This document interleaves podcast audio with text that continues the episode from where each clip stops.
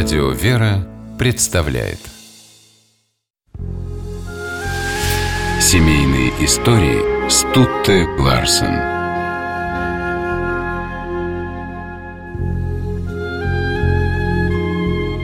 Григория Шелихова называли российским Колумбом.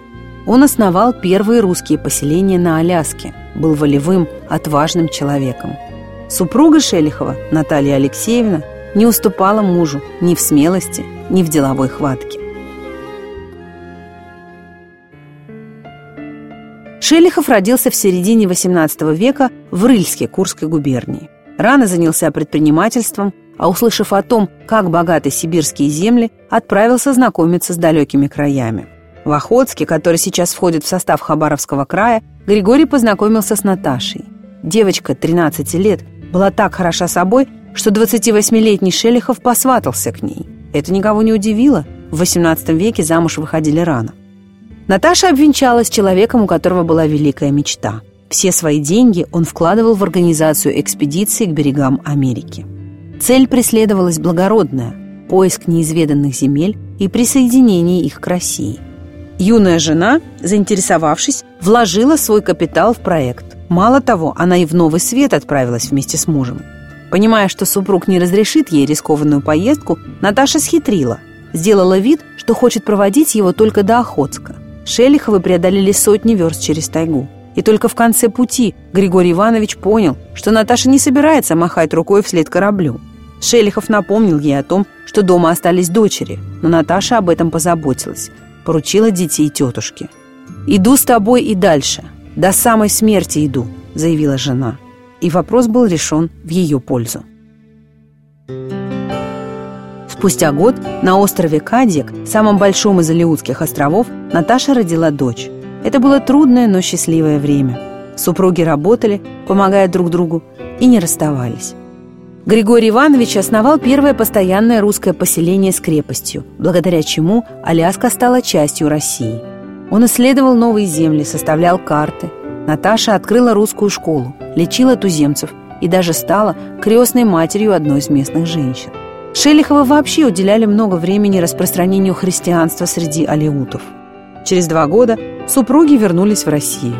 За эту американскую историю Екатерина II наградила Григория Ивановича серебряной шпагой и золотой медалью. В Иркутске у Шелиховых был большой красивый дом. Но хозяин в нем почти не жил, он часто уезжал в командировки – в его отсутствие делами мужа занималась Наталья Алексеевна.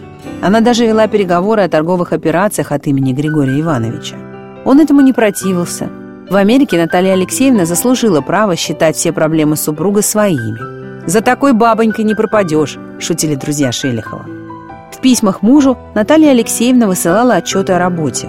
Но вместе с сухими сводками Григорий Иванович получал и признание в любви по заочности целую ваши уста, очи и ручки, сердечная душа моя, радость, вера, надежда и любовь. И подробности жизни детей.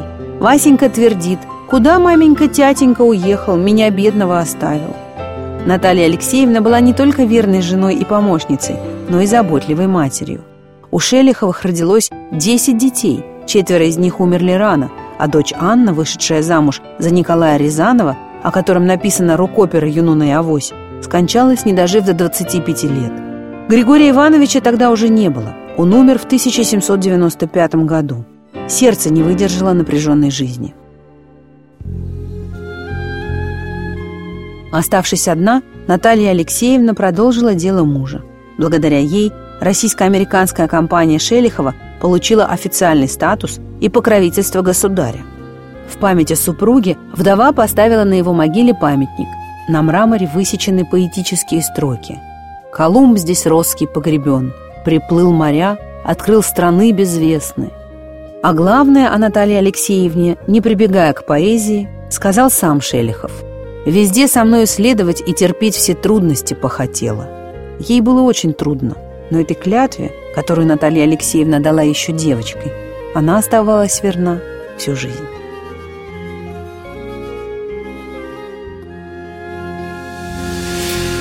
Семейные истории